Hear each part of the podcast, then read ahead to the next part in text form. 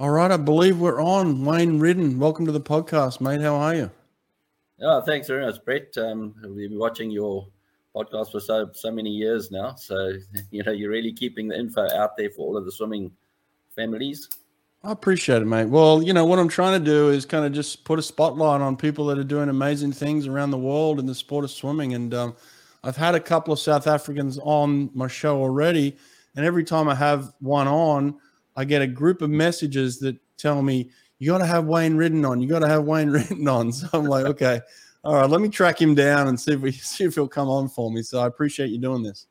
Yeah, no problem at all.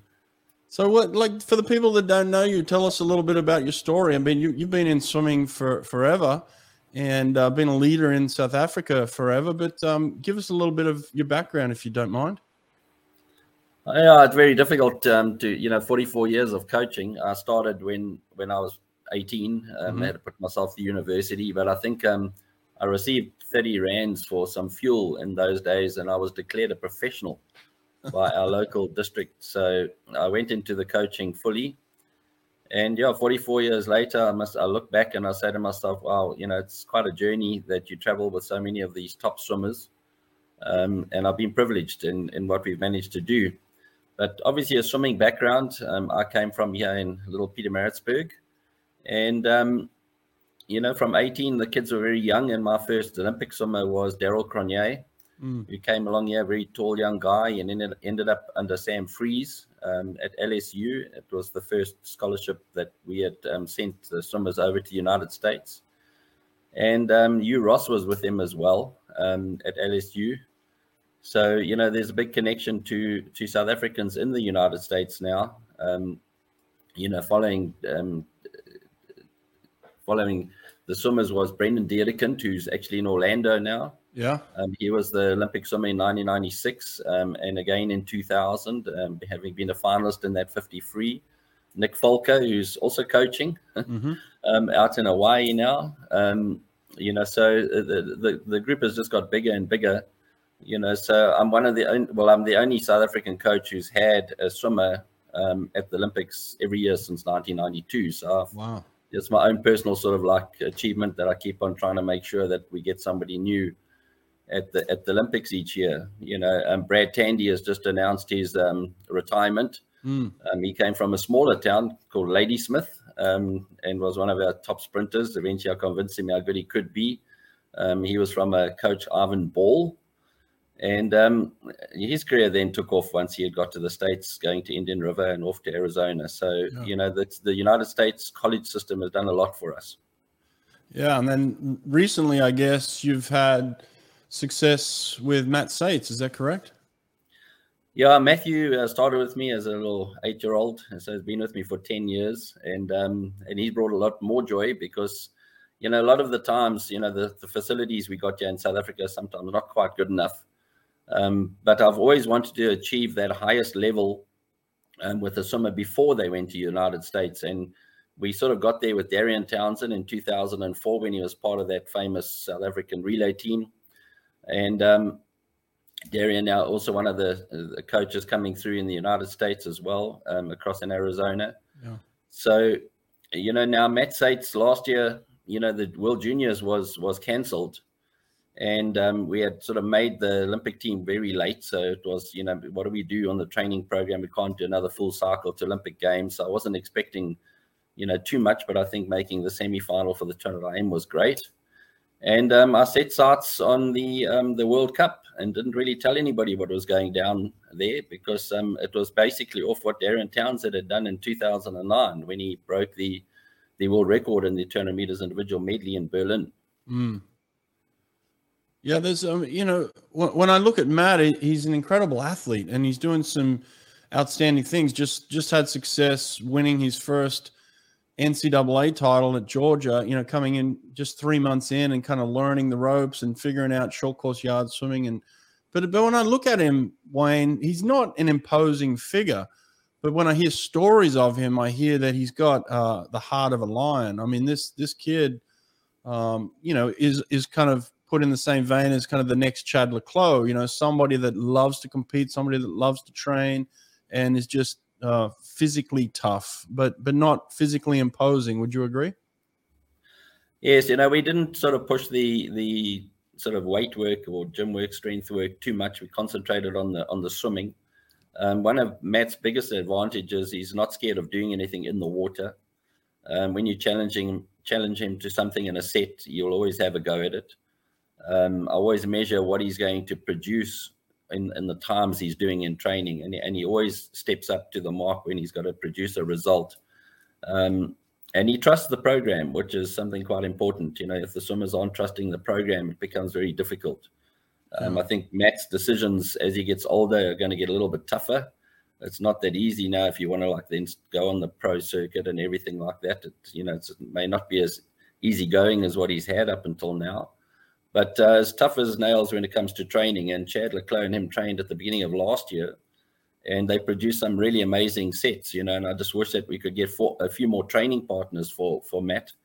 Um, because I'd like him to try and carry on with the programs we basically have structured up until this period because you know he's a unique individual medley swimmer we had to work hard on his backstroke and it'll be nice to try and get um, people following the program that matt does instead of matt having to adjust to somebody else's program yeah do you, do you think you'll be able to pull some people in to to be able to keep up with him i mean he seems like he can handle a lot of work um, is there enough of a pool of athletes in south africa or would would he have to go and look in in other programs to get those training partners?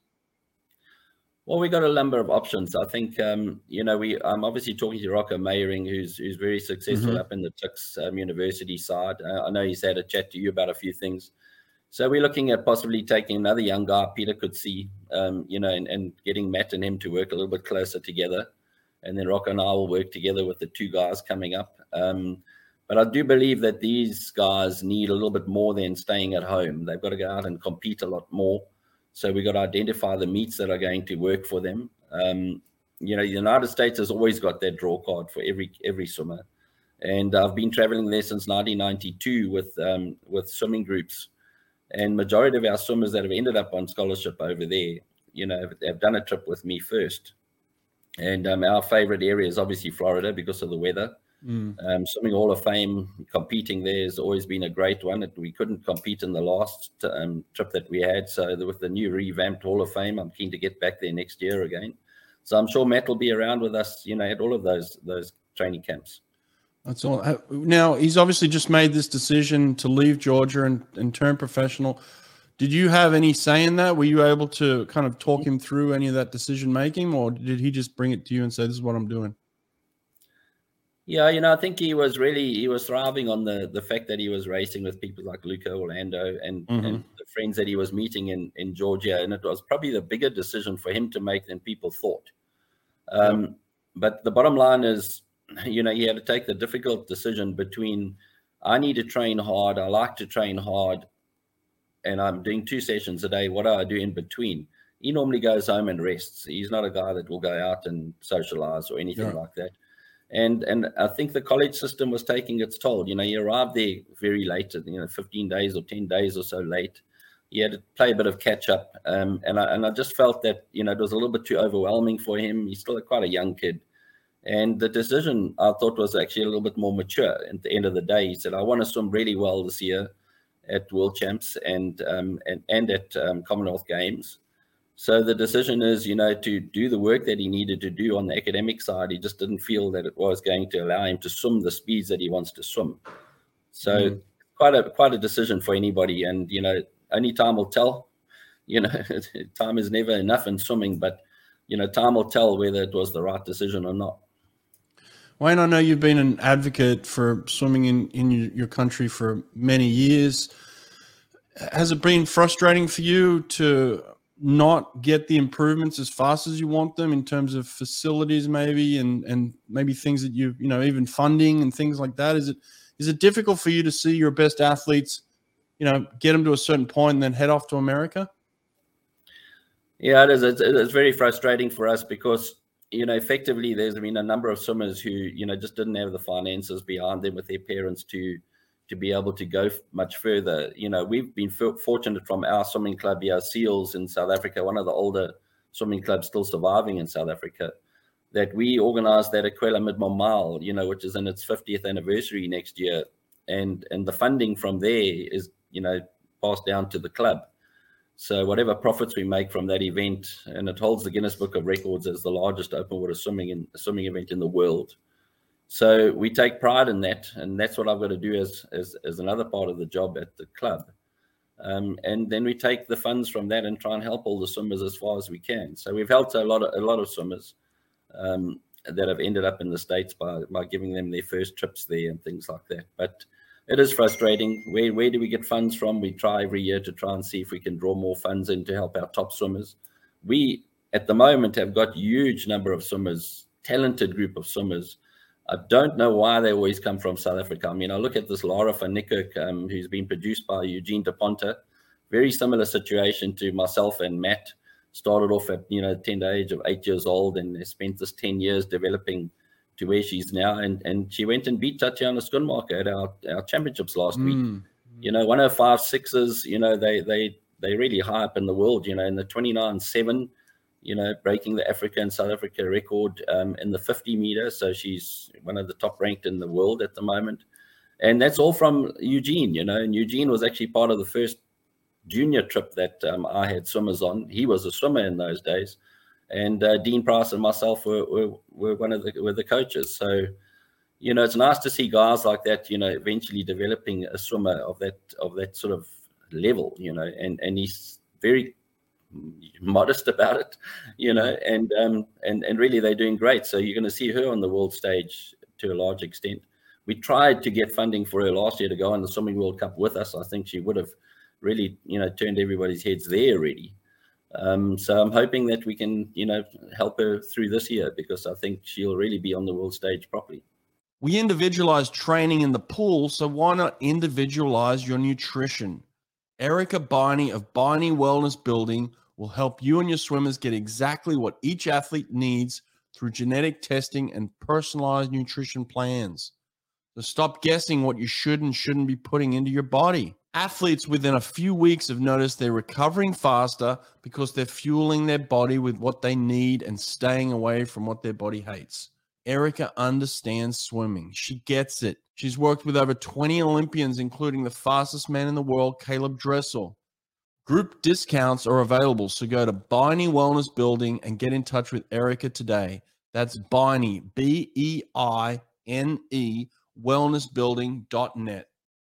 Yeah, mate. There's always uh, there's always so much talent coming out of South Africa. I mean, the kids that come out are, are world class, you know, real quickly, and it's like, wow. I mean, this is incredible. The amount of talent.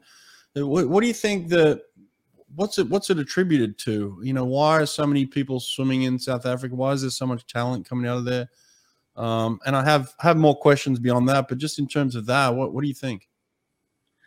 Well, you know, I do believe that it starts off with the coaches. The coaches mm-hmm. are very dedicated and passionate here. Right. Um, they, you know, the kids start off at a young age. Our school system, our primary school system, is um, involving a lot of competition um, in the summer. Um, in South Africa, you're getting more and more schools at our school level, especially um, heating swimming pools and having indoor facilities. So a lot of coaches are heading towards that. Um, and yeah, the, the the South Africans want to work hard um, I do find that the the average training in a in our situation that the kids are tough. Mm. Um, we went through a phase where the boys weren't as tough, and now they're coming back again. So I think it's every every country is going to have its cycles. But um, the school system at our primary school level, our junior school level, um, does set them up into going to compete, and then we can find out, do a lot more talent identification. So you take those together with the coaches that we've got that are really passionate about what they're doing, um, I think it just argues for a, a really good um, endpoint, you know, like where the kids can, can go and compete. I do feel though that our, our the structure of our competitions need to need to change once again. We haven't had a good experience now in our in our trials that we've just had. Um, but our juniors, you know, they start from 10 and under already at, at, a, at a high level. So, you know, I think we should concentrate on seeing how we don't lose those swimmers at a young age that are doing well. Yeah. Would you say there's a general philosophy in South Africa? You know, sometimes when you when you look at a certain country, you say, well, there's there's gen- a general philosophy that that country kind of adheres to. Um, what would be the general philosophy in South Africa when it comes to coaching swimmers? Well, you know, it's not easy to to find jobs in South Africa. You know, the, the South Africa has a fairly high unemployment rate, so mm. That's why I say that the coaches really want to produce something. So right. there's the need to produce as well as the, you know, the passion for the sport, and I think mm. those two things go down pretty good um, for for any country really. And um, you know, we have a lot of competitions. Competition will always make swimmers better Right. Um, I think the competitions will make the coaches better as well. Right, right. What about in terms of coaching, education, and um, staying ahead of the times and kind of where swimming is going? I mean, obviously, you've got swimmers coming out and getting on the world stage, so the, you're doing a lot of things right. How how do you guys educate yourself? Is there is there sharing amongst the coaches? Do you support each other, or is it, you know, are you are they working against each other? What's the setup down there? Well, you know, I think uh, right from the days of Penny Heyns, um, you know, doing really well out there, you know, still the sort of leading breaststroke of all time with with two gold medals at an mm. Olympics. And and I think from that point onwards, there was a lot of sharing. You know, you've got people like Peter Williams who who who was um, at Olympics himself, who's now leading coach in South Africa. You've got right. the old coaches who he fell under at the time and and all those coaches come together on, on a fairly regular basis you know at mm. least mm. twice a year sometimes three or four times a year depending on which tournaments they go to and they do they share a lot of information but swimming south africa themselves have got their own education process where you know that to become a, a level one coach you you've got to do certain courses so there's a lot of control here which is a little bit of a pain for us older coaches who have already you know sort of achieved something. So we have a you know reference to our prior sort of coaching that we've done. So we, we were fortunate. But for any new coach here, it's not an easy one to to suddenly jump up to become a level one, two, or three coach. So I think that the the policies they've put in place for coaches to get onto the pool deck is is making it good that we have got educated coaches mm. to start off and um, you know the, the, experience from people like Graham Hill, who eventually, you know, with Chad Ho and 20, uh, with Chad um, le Clos in, in 2012, doing what yeah. he did, and Cameron van der Burgh, you know, all those coaches have continued giving an input to South African swimming. Mm. So I think that whole combination is is letting us go forward in the right direction. Um, I do feel that we still could make it better though, and and it will actually show a lot more force because our relays is something that I worked on in two for the year 2000 when I went to mm. Sydney with the team, and four years later they went to win that relay. Now I think we're on the similar track now where we're trying to get a little bit more depth by by adding this the the relays into it and and looking at what we've got at the moment. There's certainly something special that we can actually produce even for you know Paris. And and four years later and these kids could still be swimming you know at Paris and another four years. So I think we need to look after them and try and get those relays to be a lot faster. Right right. What about your your stars in South Africa? Are they are they doing enough? Are they are they putting themselves out there in terms of leadership when it comes to uh, promotion of the sport. Uh, I'm not sure. Like I don't know what it's like down there, but uh, I've actually never been to South Africa, Wayne. I want to come and visit. So um, I'm trying. I'm trying to get there. I'd love to come out, but uh, I'm kind of blind. I'm like, well, what, what is it? How, you know, I've seen pictures and I hear about it, but until you get there, you don't really know. So I'm I'm painting a picture from the people that I talk to. You know. So so tell me what yeah. it's like to be a swim star in South Africa. Oh, I'm going to talk on the top of my head here now. You know, if you came to South Africa, you know, it's it's easy for us to show the numbers we're working with. Um, you know, they're fairly small compared to a, a huge, you know, club that that Rocco Meiring has now ended up with. Mm-hmm. Um, I mean, it's an amazing what he's done because he's got that education facility right there by him. You know, his hands are tied in what he can do. Um, you know, because he's actually working for the university. Right. But he's produced, you know, to have two Olympians last year. You know, I was fortunate to be there by his side, you know, and the pride that I saw in him when Tatiana did what she did, and Kaylene Corbett in the 200 breaststroke final, you know, what mm. she did. that was a special moment, you know, and it's something which shows what South Africans can produce. And, you know, he's fortunate with the facility that he's got, and he can put numbers in it because they have 12 lanes. Mm. And it's showing that that's what we should aim at. So if you ever wanted to see what the system was like, that's perfectly the place to go to. You want to go to see how Rocco is handling the numbers, um, because yeah. it, it, can only get harder for him. Um, you know, and we set up satellite clubs many years ago and then everybody tried to, you know, Stormy South Africa wanted us to sort of not have satellite clubs. But I do believe that our input at satellite clubs with those coaches is important. So satellite clubs should be a good thing, not a bad thing. And yeah. um, you know, they should have left um, you know Rocco to carry on with his satellite clubs and myself down here in the Pietermaritzburg area, which feeds off um, Durban as well, um, because those coaches are learning from us. Um, we still don't know everything. I can tell you that. You know, every time a swimmer comes back from the states, I, I, learn something new. Every time I go somewhere, I learn something new. The World Cup was something special last year. Um, you know, with what what Matt Sates did, and I think he taught a lot of people a lot of things too. That you can go there as the as an unknown, and in one month turn your life on its head. You know, and and that's what he did. You know, but as I say, that that little story is something special because it was all of Darian Townsend's times he did, you know, almost 10 years ago. He broke yeah. the world record and and I recognized that Matt was just as fast. You know, we had a situation at um, at South African champs last year where Matt only went 155 at the champs. And I thought to myself, am I actually going crazy? Do I really think Matt can go the speed of of Darian Townsend? And I just stuck by the program, you know, which is what Darian did. He came here six weeks before he broke that world record and he worked with us here in Pietermaritzburg. And then he went out and he broke the world record. So Matt's times were all on the par with that. And we trusted in it and, and he produced that result.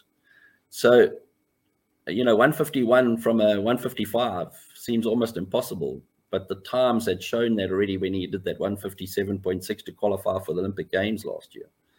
So you know those associations is what our young people have to like realize you know they can go that fast. The confidence that we're trying to install in our swimmers but they need to race against those top swimmers. If they don't it's a little tough. So tatiana racing at olympics and then coming back here has, has, has shared that information with a lot of people. Um, you know the, the, the, the top swimmers do get involved with as many people as they can, but they've got to actually train. So it's a little bit difficult. South Africa is not as close the cities are not as close as you think sometimes. You know, Durban and Pietermaritzburg are close, but Johannesburg and Pretoria are close. And then you've got Cape Town that's a long way away from us. So yeah. getting them together, the tournaments, you know, you'll see the people like Tatiana, you know, mixing very nicely. So she's a very sociable girl. And it's really the pride of South Africa at the moment after her performances last year. Yeah, I mean, absolutely. She she did incredible, and um, shocked the world in a way of, of you know winning that event, but breaking that world record. But is there is there now this expectation on her and maybe even Matt Sates to now go and do the same thing in Paris? Is is that is that weight of expectation going to be really heavy for the both of them? You know, I'm sure that they're going to feel it because it's actually the media that normally builds up that hype. Uh, those swimmers at that level know that anything can happen. They may not even make the final when they get to the next tournament. Um, I remember Penny Heyns winning the double gold in 1996 and um, being the, the, the, the, team manager and the head coach in, in 2000. Everybody is talking about the number of medals you're going to win. Mm. And uh, I kept on reminding people that it's an Olympic Games. Okay. anything can happen there. You get the underdog coming through, the unexpected is always going to happen. Right. And they were expecting somebody who's already made history by winning the only double gold at Olympic Games in the females to do the same thing four years later. You know, so when she didn't quite do that, you know, everybody sort of said, "Oh wow, you know what happened? Mm-hmm. Nothing happened. This is swimming. You know, right. swimming teaches everybody its own lessons." Right. So, and we must learn from it. You know, we all trying to, as coaches, do do the job like everybody else. You know, and sometimes we get lucky in a way, and and we get the best results. So, pressure is something I make sure that is not on the kids when they go anywhere.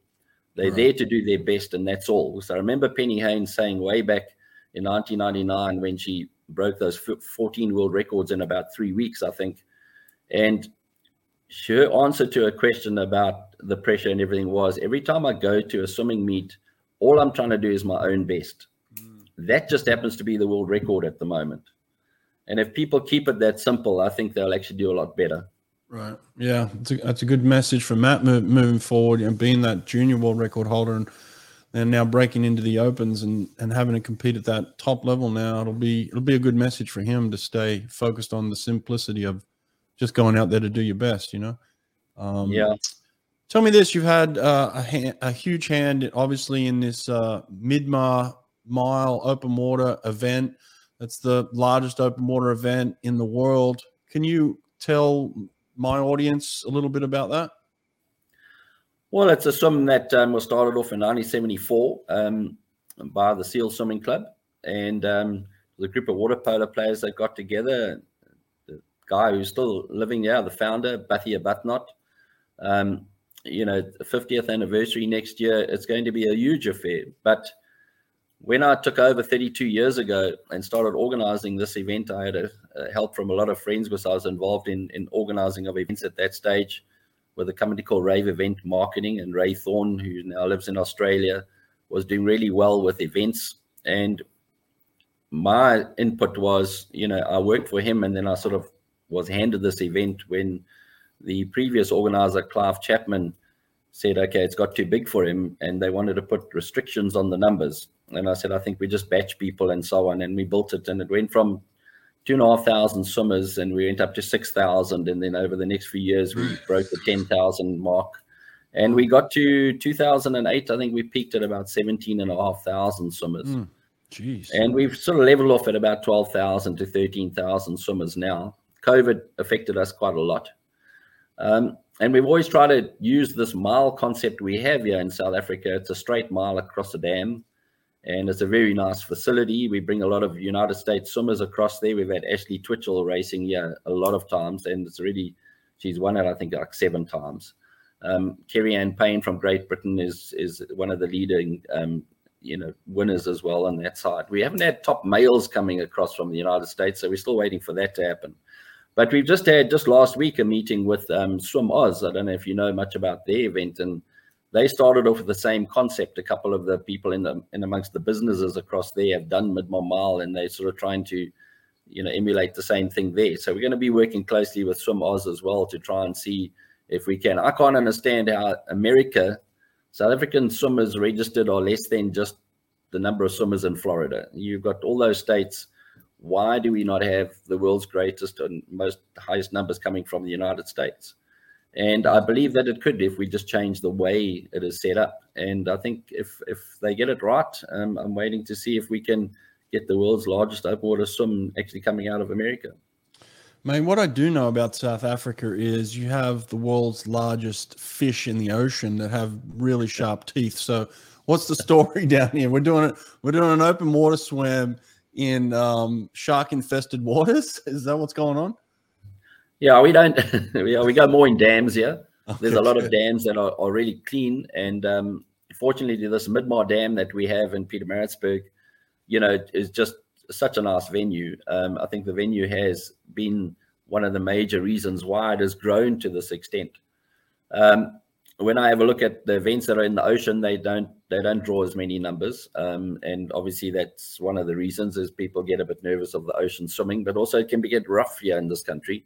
It's not like the the waters of Florida where you can swim out and relax out there. You know, there's waves that are breaking and they can get quite big. We've had when I was a triathlete in in the 90s, we've had events that the swimmers actually couldn't go out there and do the swim. It was so rough in the sea. So you know that's it's just very relative. If there's a good venue like Port Elizabeth where they have the Ironman's um, competitions, they had to cancel the on the swim just just over a week ago. They had to cancel the swim because of the rough sea. Mm. So we tend to avoid the seas. We go to the dams that are really clean. Um, but again, you know, if we go to some places in, in the United States, we're going to have alligators. So it's probably just the same as our sharks in the in the oceans here, but probably more south than than up at our area. That's good to know. Now you did mention 50th anniversary next year, so that sounds like something I could come down for, right? Yeah, it'll be good if you travel in. You know, it's always the second Sunday weekend in in February. Okay. Um, and let us know. You know, bring a team of swimmers with you. We're looking for that top guy who can race. We had an Australian male winning, but um, we haven't had a, a, USA male winning yet. So how far is the swim? It's just a straight mile. So it's a oh. it's a one straight mile that we start on one side of the dam and you swim a straight mile across to the finish. So two separate start and finishes. Oh. And we got to bus people to the start and things like that. It's a whole festival atmosphere. We run over four days. So the first two days we have people doing all eight miles. They swim eight miles. There's some people doing crazy things like swimming 16 miles and they oh. raise funds for charity. Mm. So the funds that we've raised for the various charities that are involved has been over 4 million rand and next year we want to break 5 million rand so wow. we give a lot to charities with the swim as well and then on the saturday we have like the the fun team events um, so we have a non-company section family section and company teams that can come through and swim and then on sunday we have the, what we call the age group competitions and that's where the sort of 13 and under girls um, then we have age groups of 10 years 31 to 40 41 to 50 we go right to 81 and over. And um, and then we have the grand finale which is the 14 to 30 where our top competition swimmers go to. And we have hotspots at 400 800 and 1200 meters where they swim for the money you know mm. as they're going across the line. So oh, wow. so we add a lot of competition to it. So um, you know it becomes quite a special event at the end um, and we're hoping that we're going to get over 15,000 next year because it's the 50th anniversary. So wow. let's just see how it goes. Wow, that's amazing. Well, let me let me know when it's coming up if you need me to promote it in any way or if I can get any information out there in the lead up to the 50th. I'd love to get out there myself. I don't know about competing uh, you know, for the the top prize. I don't know if I'm in that kind of shape, but I might be able to bring someone down who can uh, compete. But I'd love to just get down there and, and be part of the festivities. It sounds like an awesome event. Yeah, Steve Munatones um, has, has come out a few years, and Lexi Kelly. So if you ever want to chat to them when you see them, they're out on the Californian side. Um, nice. You know, so we're hoping that they'll be out for the 50th anniversary next year as well. Um, so yeah, I, I, think you know as many of you can bring across. We'll see what we can do for you on the side. You know. Yeah. Um, you know, if you fall into your, your age group category, I don't know if you if you've ever chatted to a guy by the name of Paul Blackbeard. He's uh-huh. an ex South African swimmer and he's still doing really well in, you know, as a master. He's in his 60s. And he's one of our, our really top guys. We'll make sure a guy like him is here because he has a huge following. Mm-hmm. Um, he races out of Australia now, but um, amazing, you know, ability. You know, he swam in our provincial sides and everything through until he was like 35, 36 years old. So you know, special people will be out here next year. So if you if you do come, it'll next year's the year to come. Yeah, that's it. So I'm I'm in. I'm I'm feeling it. Fifty years. Let's go. I'll do it. Um, well, I appreciate this, Wayne. Thanks for for doing this. Uh, nice to get to know you more. And uh, is there anything? Are you are you traveling with the South African team at all coming up? Are you going to Commonwealth Games or anything like that? Well, we we obviously I've planned everything for Matt Sates, obviously, um, all the way through, and that's why you know it'll be quite nice to see if anybody wants to join us, um, you know, and, and follow training type program that he's doing. Mm-hmm. Um, so we're going to go to Mare Nostrum mm-hmm. um, as the stepping stone to world cha- world champs in Budapest. Um, you know, we met amazing people in in in um, Budapest last year, and and it'll be nice to be back there, and then we're going to have a, a, period we haven't decided on yet before Commonwealth Games. So that is going to be to try and perform. Matt, I don't know if he, um, if people have picked up, you know, he has this major clash um, on the first day of World Champs. It's the 400 free plus the 400 IM and mm. the, the start and the end. So I've said to him, you want to make your name big?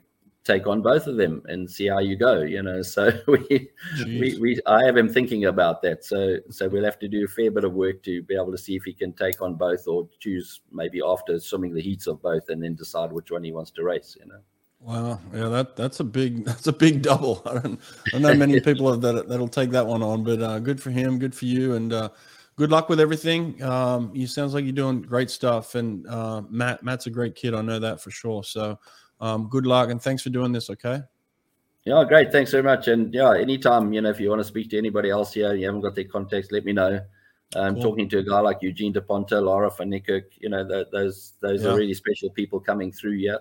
Awesome. Um, Pieter Coetzé himself, you know, 17 years old yeah. now, doing amazing times in the backstroke. So, yeah, you know, they they they good people coming through. Awesome. Well, we'll keep in touch with them and uh, get them on the program. I, I appreciate it, Wayne. Thanks a lot. Yeah, thanks very much, Brett. See you, mate. Okay. Swim Angelfish. Swim Angelfish is an online certification program that strengthens your teaching curriculum to serve swimmers of all abilities. Swim Angelfish will prepare you and your instructors with the skills to teach swimmers with autism, physical disabilities, anxiety, sensory and motor conditions, and more. Learn to teach skills faster and with more comfort with Swim Angelfish. Apply for an Only Alpha Pool Product Scholarship and receive up to 50% off your certification. Go to swimangelfish.com today to apply.